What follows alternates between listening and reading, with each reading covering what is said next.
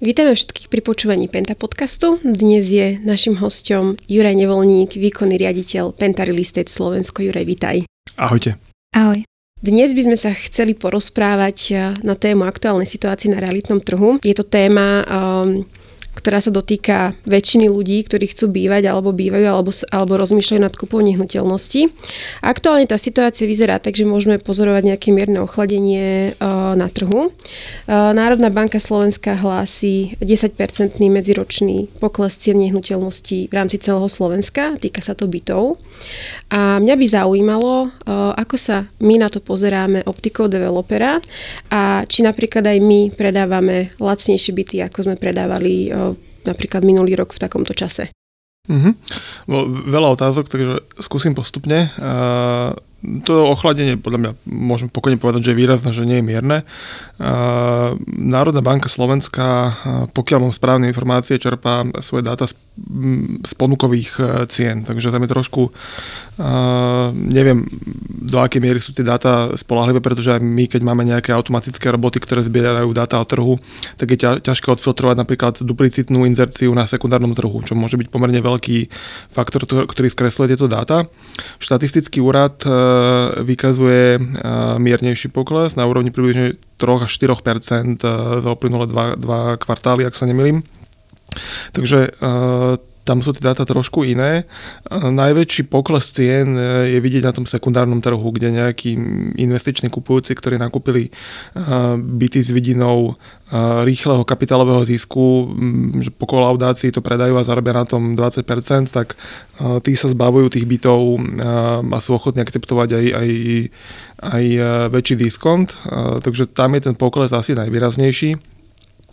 Na druhú stranu platí to, čo som hovoril roky, že je tu výrazný nepomer medzi ponukou a dopytom. Že krátkodobo tá ponuka je výrazne väčšia ako dopyt, pretože ľuďom sa zdrážali hypotéky, nevedia si dovoliť e, tú splátku alebo čakajú s vidinou nejakého nejaké úspory na poklese cien, ale z dlhodobého hľadiska jednoducho tie čísla sú prísne, takže uh, sa dostávame k tej poslednej otázke.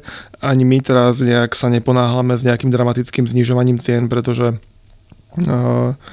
pretože veríme tomu, že z dlhodobého hľadiska jednoducho tých, tých bytov je nedostatok. Takže áno, máme nejaké marketingové aktivity na podporu predaja a, a bavíme sa tým pádom o nejakých e, zľavách e, v odzovkách, ktoré klient dostane k bytu formou nejakých benefitov, ale to sú skôr jednotky percent, než niečo, niečo výraznejšie. Taktiež e, je potrebné si uvedomiť, že v časoch doslova cválajúcej inflácie, ktorá tu bola uplynulých 12 mesiacov, rastli všetky možné tovary a služby a ceny bytov stagnovali alebo dokonca mierne poklesli. To znamená, že ak, ak sme tu mali infláciu na úrovni zaokrúhlim 10% a byty poklesli nominálne o 3%, tak de facto klesla ich cena o 13%. Takže to je ako keby to, čo som hovoril historicky, že nečakajte veľké nominálne zľavy, ale čakajte nejakú reálnu zľavu, tak toto je tá reálna zľava. Keď e, platy narastli o niekoľko percent, narastli ceny masla, narastli ceny auta, narastli ceny, e,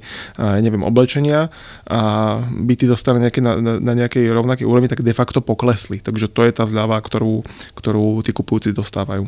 Ty si často hovoril o príklade z Českej republiky, kde takisto ten realitný trh ochladol a zvykneš hovorievať, že my sme ako keby rok pozadu za nimi, tak skúsme možno posluchačom vysvetliť, že aká bola situácia u Čechov pred rokom a ako je na tom realitný trh v Čechách dnes. Áno, to, to je presne dobrý príklad, pretože e, Česká národná banka, tým, že oni majú, nemajú euro, majú samostatnú monetárnu politiku, tak výrazne skôr reagovala e, dvihnutím úrokových sadzieb, e, myslím, že až na 7 alebo 7,5%.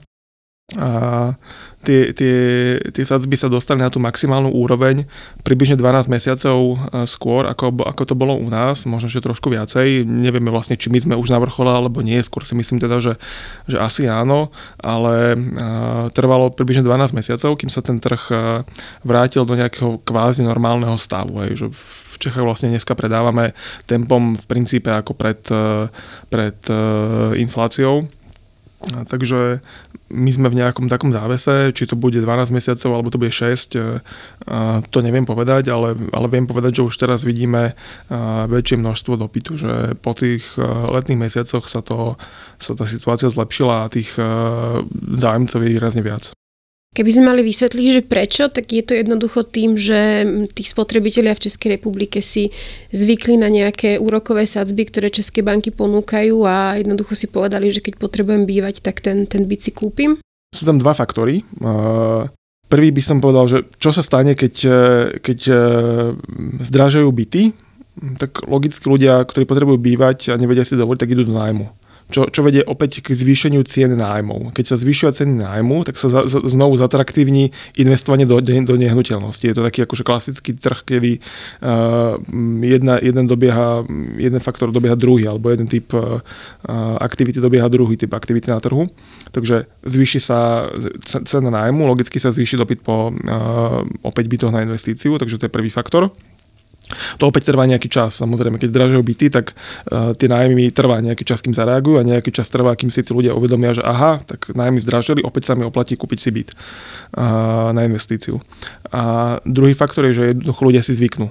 Keď uh, sme tu žili niekoľko rokov v období, kedy boli peniaze de facto zadarmo, tak sme si na to odvykli a, a je potrebné akceptovať nejaký nový normál. Tam netreba zabúdať na to, že dlhodobý, teraz sa naozaj, že dlhodobý priemer sadzieb v Európe, v, v západnom svete bol nejakých 4,5-5%, takže my sa vlastne teraz sme sa dostali z nejakej abnormálnej situácie do normálu a myslím si, že 4% sadzby nás tu čakajú ešte pomerne dlhé obdobie. Takže uh, druhý faktor je ten, že jednoducho ľudia si potrebujú zvyknúť, potrebujú si naštetriť nejaké extra peniaze, potrebujú si možno vyjednať zvýšenie platu v práci a to všetko nejaký čas trvá. Ale opäť, keďže bývanie je základná životná potreba, tak uh, a populácia vo veľkých mestách stále rastie, tak uh, to je základný motor alebo nejaký faktor, ktorý poháňa tu ten, do, ten dopyt. Já si nemyslím, že by byly nemovitosti v Česku nadhodnocené. Spíš eh, jde o to, co se, to, co se stalo v loňském roce, to, že ehm, Česká národní banka zvýšila úrokové sazby a tím pádem právě díky těm parametrům DTI a DSTI, o kterých se teďka hodně mluví, eh, znemožnilo, eh, to, to znemožnilo vlastně získat úvěr, řekněme, nějaký střední třídě obyvatelstva v Česku. Eh, tím pádem eh, se vlastně snížily prodeje, protože lidi na to nedosáhli. Ale um, nedá se říct, že by byly nemovitosti nadhodnocené nebo podhodnocené. Takže era lacných peňazí je definitívne preč? Ja si myslím, že áno. Že to je, je, je to od, od geopolitiky cez všetky možné faktory, od toho, že jednoducho zdražili nám ceny fosilných palív vplyvom vojny na Ukrajine, že e, svet si uvedomuje, že je potrebné sa e, trošku odstrihnúť od Číny, e, výroba čipov a tak ďalej a tak ďalej. Všetky, všetky tieto faktory jednoducho prispievajú k tomu, že od absolútne globalizovaného sveta sa vraciame trošku k takým izolovanejším ekonomickým silám a tým pádom samozrejme je výroba, obchodovanie a tak ďalej, všetko je drahšie. To znamená, že môj osobný názor, že nás čaká minimálne dekáda, kedy budeme, bude pomerne ťažké sa priblížiť dlhodobému inflačnému cieľu na úrovni 1-2% a tým pádom tie úrokové sadzby budú niekde medzi 4-5. Však ľudia majú krátku pamäť, to vieme, lebo vyššie úrokové sadzby ako pod 1% sme tu už mali aj v minulosti. Uh, Juraj, čím je táto situácia iná oproti tej po kríze v roku 2008, respektíve 2010, kebyže by sme si to skúsili porovnať? No, iná je v podstate vo všetkom. Kríza 2008-2009 bola spôsobená v prvom rade politikou vybraných eh, bank a americkými, eh, americkými pravidlami pri poskytovaní hypoték a následnou sekuritizáciou obchodovaním s týmito cennými papiermi, ale to je na, o tom by som vedel rozprávať samostatne dve hodiny. Veľmi tak zaujímavá téma. Tak si ťa zavoláme na, najbližšie a hej, dobre, toto. Dobre, budem rád, inak vo svojej kancelárii mám vyvesený uh, vesené noviny zo dňa, kedy, kedy skrachovala jedna z tých veľkých investičných bank na Wall Street, aby mi to pripomínalo, že dobré časy to nie sú vždy. Takže to bol, to bol hlavný motor tej, tej, tej, tej finančnej krízy, ktorá sa následne pretavila aj do európskej finančnej krízy, kedy mali rôzne krajiny, Grécko, Španielsko a tak ďalej, problém financovať svoj dlh a hrozil ich bankrot. Takže uh, to bola naozaj uh, veľká ekonomická kríza, na začiatku spôsobená myslím, že nezodpovedným financovaním nehnuteľností. Tu je, ten, tu je ten motor jednoducho úplne iný. Samozrejme, akože spoločný faktor sú, eh, v tomto prípade sú to lacné peniaze, ktoré motivovali eh, k kúpe nehnuteľnosti. Vtedy 2008 to bol skôr veľmi laxný prístup k nejakému hodnoteniu rizika z pohľadu banky tých kupujúcich alebo pri tých hypotekárnych klientoch. Opäť hlavne v Amerike, v Európe to boli úplne iné faktory. Takže tie lacné peniaze eh, a laxný prístup k tomu rozdávaniu eh, sú nejaký spoločný faktor, ale ten fundament je úplne iný. Jednoducho v tom 2008 bolo tých bytov veľa. V 2008, 2009 to sa stávalo naozaj eh, vo veľkom všade.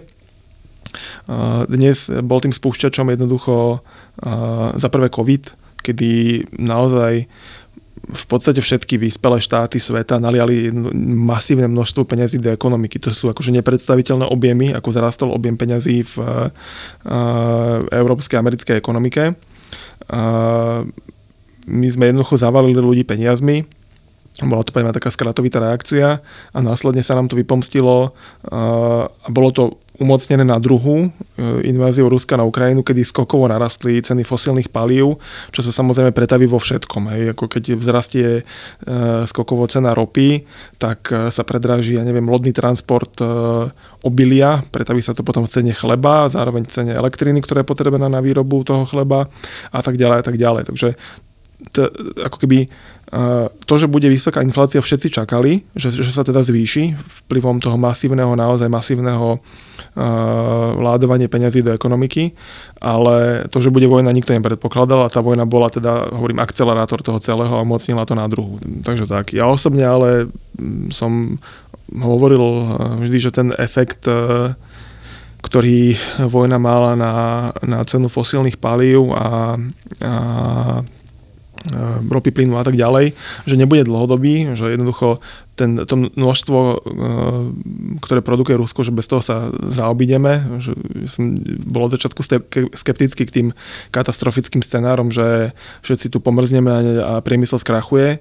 Ono sa to potvrdilo, ten decoupling bol síce akože trošku bolestivý, pre, prejavilo sa to v naraste cien všetkého, ale vlastne dnes sme už po Eh, z Ruska do Európy príde, tečie minimum eh, plynu a prakticky žiadna ropa a fungujeme normálne a tá, tá inflácia všade v eurozóne klesá. Central banks like the Fed or the Bank of England or the European Central Bank are all trying to hit an inflation target of 2%. Interest rates are a really powerful tool that they have to do that. If inflation is seen as too high, that's when banks raise interest rates. The change spreads through the financial system and slows down the rate of inflation. Okrem toho, že vzrastli ceny nehnuteľnosti a vzrastli aj teda úroky a ľudia veľmi dôsledne zvážujú, že či si môžu dovoliť byť a veľa, si to, veľa ľudí si to ani nemôže dovoliť, tak uh, pred voľbami bolo, bola taká téma aj to, že ľuďom, ktorí už majú hypotéky, tak po niekoľkoročnej fixácii im zrastú tieto úroky a teraz keď si brali hypotéky s 0,8% úrokom, tak zrazu budú jednoducho platiť viacej. Tak vieme povedať, že či je toto nejaký problém, ktorý sa dotýka veľkej masy ľudí, že naozaj hrozí, že ľudia tu skončia na ulici, lebo nebudú schopní splácať úvery? To je, to, tohto sa ja osobne vôbec neobávam, aj, aj, aj si myslím preto, že všetky tie nejaké dotačné mechanizmy uh, k sú strašná sprostosť, ale uh, v prvom rade treba si uvedomiť, že cieľom žiadnej banky nie je, aby človek skončil na ulici. To je pre tú banku naozaj najhoršia možnosť.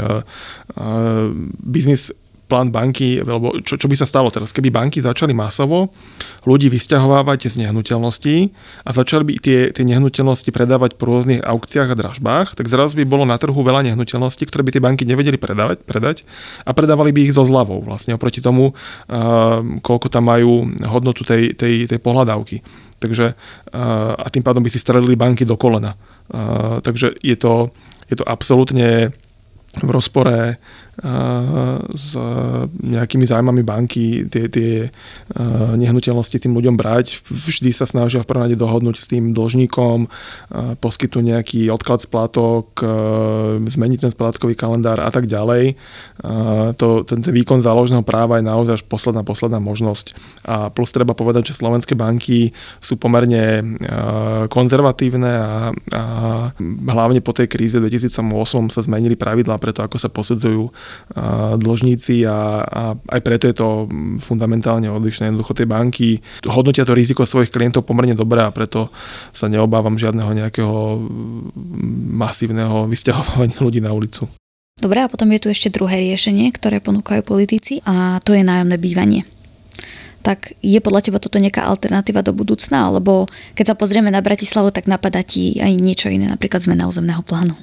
No, tak nájomné bývanie samozrejme, akože to je relevantná, regulárna téma a tak ďalej. A teda akože očakávať, že niekto príde a formulkou nájomné, akože povie, že čári, mári nájomné bývanie a zrazu tu budeme mať e, fond e, desiatok tisíc alebo stovek tisíc nájomných bytov, to je akože úplne nereálne očakávanie. Toto nájomné bývanie sa niekde musí, z niečoho sa musí postaviť, a, vieme všetci, že štát nie je najefektívnejší stavebník, vidíme to na diálnici do Košic, ktoré všetci radi chodíme, takže myslím, že keby sme dali úlohu štátu postaviť 10 tisíc nájomných bytov za 10 rokov, tak ich bude 3 tisíc a budú predražené. Takže to je veľmi neefektívne. Hovorím, že najlepší, najlepší spôsob, aký môže zlacniť e, samozprávy dostupnosť bývania, je jednoducho podporovať to bývanie. Hej. Akože, e, my na jednu stranu všetci chceme lacné bývanie, na druhú stranu, keď sa má niekde niečo stávať, tak všetci spisujú vo veľkom petície, len nech sa tam nestavia. Hej. Takže k čomu to potom vedie, robia sa satelitné mestečka a tak ďalej tak ďalej. A to bývanie sa zdražuje. Samozrejme, naj, najľahšie je zjednodušiť výstavbu ja si uvedomujem, že to je politicky nepopulárne častokrát, ale, ale pokiaľ sa to tým ľuďom vysvetlí, myslím si, že to je e, stráviteľné. Bratislava najvyššie zaviedla nástroj, ktorý umožňuje stavebníkom zvýšiť si podiel funkcie bývania zmenou územného plánu výmenou za nejaký poplatok vo forme odvedených bytov, ktoré mesto chce nájomne potom, potom prenajímať, čo si myslím, že je taký ako pomerne rozumný kompromis, pretože ten developer získa niečo navyše a o to niečo navyše, čo získal, tak sa podelí, podelí s mestom. Takže za mňa je to v tomto, ako, ako sa nastavené tie pomery, tak je to v tejto chvíli fér. Takže to je taká najjednoduchšia cesta, ako môže mesto získať nájomné bývanie, aby som naozaj odradzal všetkých príčetných ľudí od toho, aby, aby mali nejakú víziu, že to zariadíme nejakú agentúru, ktorá bude stávať vo veľkom nájomné byty. To je, to je, to je absolútne nezmysel. Je to jednoducho to je až, až, až ako ma to rozčuluje, pretože my tu nevieme pre Boha opravovať chodníky. Akože jak chceme stavať veľké portfólia bytov. No, takže to je, stavebníctvo je pomerne komplexná činnosť, takže najlepšie je to nechať na trh a ten trh e, podporovať tým, že zjednodušíme to, to, tú, tú výstavbu, znižíme bariéry e, k výstavbe, bude väčšia konkurencia, postaví sa viacej bytov, budú lacnejšie. No a potom je to samozrejme ešte trh inštitucionálnych investorov do nájomného bývania. E, a to teda netreba si pliesť s nejakým štátnym bývaním, to sú normálne veľké investičné fondy, ktoré sú konzervatívne, ktorým postačuje nejaký 3-4% kapitálový zisk ročne, ktoré investujú do veľkých portfólií nájomných, do veľkých portfólií bytov ktoré následne prenajímajú. Hej. Takýchto je v Európe niekoľko desiatok. Tie na Slovensku zatiaľ neprišli, pretože tu je, je to taká chicken egg situácia, že nie je tu trh a tým pádom to nie sú investori. A, a keďže tu nie sú investori, tak to nie je trh. No, takže toto sa ale pomaličky mení a vidíme už viacero nejakých západných investorov aj s nami v komunikácii, ktorí majú záujem o kúpu nejakého balíka bytov, ktoré by následne prevádzkovali ako nájomné bývanie. A to, čo si spomínal, že za nejakú zmenu územného plánu, odovzdáva developer mestu časť nejakých bytov, ktoré oni potom môžu vlastne využívať ako tie nájomné byty. Tak toto ako funguje, kto to má vlastne na starosti? Tak má to na starosti hlavné mesto, akože je to, je to, je to projekt uh, Bratislavy, netýka sa to iných miest. Funguje to tak, že keď developer môže postaviť e, na svojom pozemku, ja neviem, 100 e, bytov a neviem, tisíc metrov kancelárií a dohodne sa s, s mestom teda, že chce postaviť tých bytov viacej, pretože na tom zarobí viac, tak e, nejaký podiel z tej, je to definované ako nadhodnota, ja nemám rád to slovo nadhodnota, ale nejaký podiel z toho, z tých bytov navyše, ktoré získa, tak e, odozdá mestu na základe nejaké podpísané zmluvy o spolupráci po zmene územného plánu. Takže e, keď som mohol predtým postaviť 100 bytov a teraz môžem postaviť 200, tak z tých 100 navyše nejaké percento a teraz nech nechcem si vymýšľať, koľko to je, lebo sa nepamätám, tak nejaké percento eh, sa odovzdá mestu, ktoré by to malo následne vlastniť, správovať v rámci nejakej svojej spoločnosti a, a poskytovať obyvateľom eh, mesta. Takže predsa len môžeme očakávať tú agentúru. Áno, ale je, je, akože ona by nemala vstávať úplne nájomné bývanie v e, Perse, aj keď e, zachytil som, že aj tam sa mesto, akože Bratislava snaží e, toho, do toho ísť a robia pevné akože architektonické súťaže a pekné vizualizácie. Ja im držím palce, ale osobne som skôr skeptický k efektivite takéhoto prístupu. Máme už aj my podpísané nejaké zmluvy o spolupráci s mestom ohľadom nájomných bytov v niektorých z našich projektov? Áno, máme, aj pripravujeme nejaké ďalšie. Uvidíme, ako to dopadne, tak som, som zvedavý, som optimista. Vieme aj konkretizovať? Vieme, akože je to, je to časť, ktorá sa týka uh, Southbank, respektíve Lido. Tam uh, to bolo proces nejaký niekoľkoročný, do ktorého sme my vhúpli a nahradili sme uh, predtým developera HB Reavis, takže tam je to aj, aj v spolupráci s Giant Real Estate, takže tam je to trojstranná zmluva. A pripravujeme uh, aj v rámci Borov, kde už niekoľko rokov spracovávame novú urbanistickú štúdiu a taktiež aj v projekte Menze. Now, the thing that is different this time around than during the Great Recession is that supply and demand issue. There's still not enough supply, and that's going to keep prices inflated. Some experts believe the best way out of this problem is not to limit corporate landlords, but rather to do whatever it takes to build more housing. Bratislava potrebuje viac bytov, na tom sa zhodneme. Je tu pomerne vysoký dopyt ale uh, zmena územného plánu je jedna vec, ale stavebníci alebo aj developeri čelia aj iným problémom v rámci výstavby. To je tiež taká tvoja obľúbená téma, tak uh, vieš povedať, že, že čo by vám alebo teda nám pomohlo, aby sa urýchlila napríklad ešte tá výstavba? Ježiš, no to, to, toto je opäť, akože tu by som mohol unudiť všetkých poslucháčov tým, že by som vymenoval všetky rôzne byrokratické uh, mašinérie, s ktorými sa stretáva stavník počas, počas výstavby. Ak si niekto myslí, že, že dnes to funguje tak, že uh, prídem a poviem si, že tu chcem stavať a začneme stavať na čierno a povolených 10 poschodí a postaví sa 30, tak akože wow, developeri, tak ono to naozaj akože dávno, dávno, dávno tak nefunguje. Teraz je ten extrém opačný, že jednoducho my sme akože ušikanovaní uh, stovkami povolení, stanovísk, rozhodnutí, ktoré je potrebné k výstavbe získať. To je uh, keby ste videli tie štosy papierov, ktoré k tomu potrebné, naozaj by sa vám zatočila hlava. A Často sa stretávame s nečinnosťou úradov, hej, ako poviem, na ministerstve životného prostredia, ktorá je v princípe kľúčové, keďže naozaj dneska každý trošku väčší zámer, a, to sa naozaj nebavíme, že o nejakých megakomplexoch, hej. Stredne veľká admin budova a, a stredne veľká bytovka podlieha posudzovaniu vplyvov na životné prostredie a to je proces, ktorý je neskutočný a nemá žiadne limity, môžete tam akože buchať na dvere a nám e, stáli naše dva projekty, e, sú už teraz e, v omeškaní 700 dní, ktoré iba vyslovene nečinnosťou ministerstva životného prostredia. Dva projekty, takže každý po 350 pri približne a stále pribúdajú tie dni omeškania a tam akože môžete búchať po stole, môžete dávať stiažnosti, môžete posielať podnety na prokuratúru. Naozaj tam sa dejú bizarné veci. My sme podávali stiažnosť k nečinnosti ministerstva, kde samotné ministerstvo uznalo pochybenie v celom rozsahu a naredilo dotyčnému pracovníku alebo pracovníčke, už nepamätám, e, konať v tej veci a nedie sa ďalej nič. A to uplynuli mesiace. Hej. Takže naozaj stretávame sa s extrémne prebyrokratizovaným, niekedy až šikanozným e, prístupom e, úradov. Takže je to naozaj veľmi ťažké.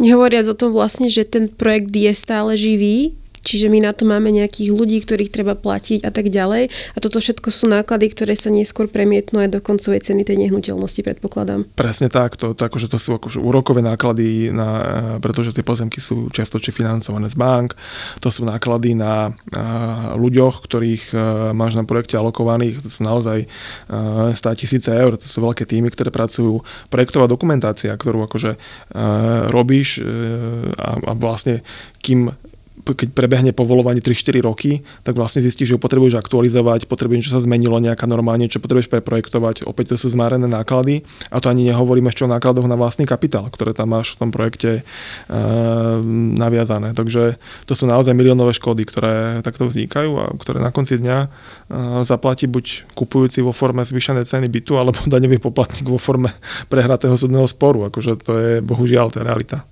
A zároveň to vedie k tomu, že na tom realitnom trhu jednoducho chyba konkurencia, keďže malý developer, menší developer si jednoducho nemôže dovoliť platiť x rokov nejaký tým ľudí iba kvôli jednému projektu, ktorý mu bude stať na buď na MŽTP alebo, alebo na iných úradoch. Presne tak, akože to je, keby som chcel byť, ale to, to hovorím stále, že keby som chcel byť cynický, tak by som povedal, že nám súčasný stav vyhovuje, pretože obmedzuje konkurenciu uh, menších hráčov, hej, no, tak ale k čomu to vedie, všetci vidíme. Aj toto je jedna vec, ale uh, nám sa postupne implementuje aj um, implementuje aj pravidlá tzv. udržateľnosti, respektíve ESG. Týka sa to vlastne aj stavebníku a výstavby. Um, čo všetko vlastne bude musieť budova uh, splňať v rámci týchto podmienok? Vieš čo, akože priznám sa rovno, že neviem, pretože to je tak... Nikto nevie asi. Hej, ono to je tak efemerné, že, že ako asi niekde nejaká definícia toho, čo, sa, čo to znamená pre stavebníkov, existuje, ale priznám sa, doteraz som nejakú celenú nevidel. Samozrejme, ono sa výrazne zvyšuje energetický štandard tých budov, takže to je opäť niečo, čo je, samozrejme, ono to usporí v prevádzke, ale je to nákladné a postupne ako budeme musieť ozeleňovať tie budovy, ja neviem, fotovoltaickými panelmi, čo ináč, to je paradox. Dnes uh, vlastne súčasná legislatíva uh, znevýhodňuje ľudí, ktorí by chceli mať nejaké povedzme, fotovoltaiku na streche bytovky, pretože nie je doriešené, čo sa s tou elektrínou má robiť na úrovni jednotlivých bytov, že kto ju vlastne môže, nemôže používať a tak ďalej, takže môže sa vlastne tá elektrina používať len na osvetlenie nejakých spoločných priestorov alebo potom nejak predávať do siete. Že to pevne verím, že sa nejakým spôsobom uprace ale všetky tieto požiadavky na ja neviem, udržateľnosť, elektromobilitu, ozelenenie niečo stoja a treba si uvedomiť, že uh, na konci dňa to, to bude znášať ten kupujúci, takže uh, všetko má svoju cenovku. Architecture and construction work on a per project basis to avoid overhead. As this Ernst Young article points out, there are significant costs involved in realizing new sustainability ambitions. In the short term, the costs will outweigh the financial benefits. To stay afloat, I could see companies further sacrificing quality, or even worse, passing along the cost of ESG to us, the consumers. Čo by si teda ty odporučil ľuďom v aktuálnej situácii? Ona je to, čo sa píše v médiách, tak raz hovoria, že treba ešte čakať, pretože ceny išli dole, len zabudnú možno uviesť, že ceny idú dole, lebo nejaký predávajúci na sekundári nadstrelil cenu a teraz si uvedomil, že to jednoducho nepredá. Takže, takže ju prirodzene znížil na tú reálnu hodnotu. Uh, Mali by teda ľudia počkať na to, či sa znížia úroky, či sa poklesnú ceny, alebo jednoducho zase sa dostaneme k tomu, že keď potrebujete bývať, tak si to bývanie kupujte a že jednoducho to bývanie lacnejšie nebude. Hlavne nie v Bratislave. No, akože v princípe si odpovedal, alebo uh, položil otázku, odpovedal, alebo uh, je, je to tak, akože ja som veľmi veľký odporca špekulácií a špekulácií od e, akciového trhu, hovorím, že pokiaľ nie ste uh, Warren Buffett, tak akože nesnažte sa uh, časovať svoje investície na akciovom trhu a to isté platí aj o realitách. Takže, ako, keď chcete byť na bývanie a je to pre vás riešenie nejakej životnej otázky alebo proste vidíte projekt, kde chcete bývať, proste ďalší už taký nebude a môžete si to dovoliť samozrejme, tak potom nie je o čom. Hej. Ceny môžu poklesnúť, môžu zrásť, treba si uvedomiť, že tí, ktorí minulý rok čakali na pokles cien nehnuteľností, tak síce možno ušetrili pár percent, ale preplatia to v, v princípe v horizonte jedného roka na zvýšených úrokových sadzbách. To je pomerne jednoduchá matematika. Takže hovorím, som odporca špekulácie a špekulácia je nejaké vyčkávanie, špekulovanie pôjde dolu, nepôjde. Keď proste to pre vás uh, potrebujete byť, tak si ho kúpte. Keď, uh, nemáte voľné peniaze, keď máte voľné peniaze, neviete kam ich investovať inde a, a máte vzťah k realitám, tak proste do tých realit investujte. Ale časovať trh je, je špekulácia. No. Ako, to asi toľko by som povedal. A ja by som to mohla zakončiť citátom mojej babky, ktorá mi vždy hovorí, keď sa stiažujem na niečo, že je drahé, tak mi povie, že problém není to, koľko to stojí, problém je to, že málo zarábaš. Takže... A... No, je, no, akože je, je, je, to, je to smutno smiešné, samozrejme, akože ľudia potrebujú bývať a, a a tak pevne verím, že tá situácia eh, sa trošku zlepší a ľudia si budú môcť eh, počasie trochu vydýchnuť, úrokové sadzby sa znormalizujú. Nečakajme, že klesnú na 2%, ale už si myslím ani, že nejaké katastrofické scenáre ďalšie nehrozia. A veríme, že sa zmení územný plán, aby sme sa k tejto téme nemuseli opakovane a opakovane vrácať. Tak, dúfam, že aj, aj tam nastane nejaký posun. Aj v povolovacom procese, že sa zrýchli. Aj v povolovacom procese, ale zase to neželám, ako to, to, to, to už eh, buď sme, sme dospeli, takže máme reálne očakávania na vianočné darčeky. The shortage is worst in the places where demand is highest, near good jobs, transit, and schools. And one pretty straightforward solution to that is to just build more homes in those places. But for years, there's been one big obstacle to that. We aren't allowed to. Juraja, ľudia vlastne môžu byť aj trošku zmetení v súvislosti s tým, že ak sa úplne neorientujú v téme nehnuteľností a teda dávajú si radiť buď od kamarátov, alebo čítajú aj rôzne katastrofické titulky v novinách typu realitná bublina praskne, byty sú extrémne drahé a tak ďalej, tak čo by si poradil vlastne ty človeku, ktorý sa úplne v tejto téme neorientuje, chce si kúpiť nehnuteľnosť, možno aj dosiahne na to bankové financovanie. S kým by sa mal podľa teba poradiť, ak si nie je vlastne istý? No, to, to už ideme k, k médiám a samozrejme tie žijú z klikanosti a klikanosť majú oveľa vec strašenie a negatívne správy a to isté to je s nehnuteľnosťami. Jednoducho také tie dramatické nadpisy predávajú. A teraz s kým sa poradiť, ako každý by mal mať nejaký svoj zdravý sedliacký rozum, nenechať sa ovplyvniť ani, ani strašením v nejakých titulkoch a teraz hovorím, že ani, ani sa nenechať opiť developerom, hej, jednoducho človek by si mal racionálne vyhodnotiť, na čo má, čo si môže dovoliť, čo sú nejaké dlhodobé životné priority a keď si to vyhodnotí, že na to má, je to, je to to, čo chce, tak proste to je to správne riešenie. Žiadny finančný poradca ani, ani novinový expert e, nepozná jeho životnú situáciu, takže mu žiadne rady nemôže dávať. To platí o mne. Ale teda jednoducho netreba čakať, že ceny pôjdu nejak skokovo dole. To je asi taká, taká základná vec. Dobre, Jure, ďakujeme, že si dneska prišiel, že si si s nami rozobral situáciu na realitnom trhu. Budeme to sledovať do budúcna a, a prajeme veľa šťastia pri predávaní našich projektov. Tak, ďakujem pekne. Ďakujem za pozvanie. Ďakujeme. Ahojte.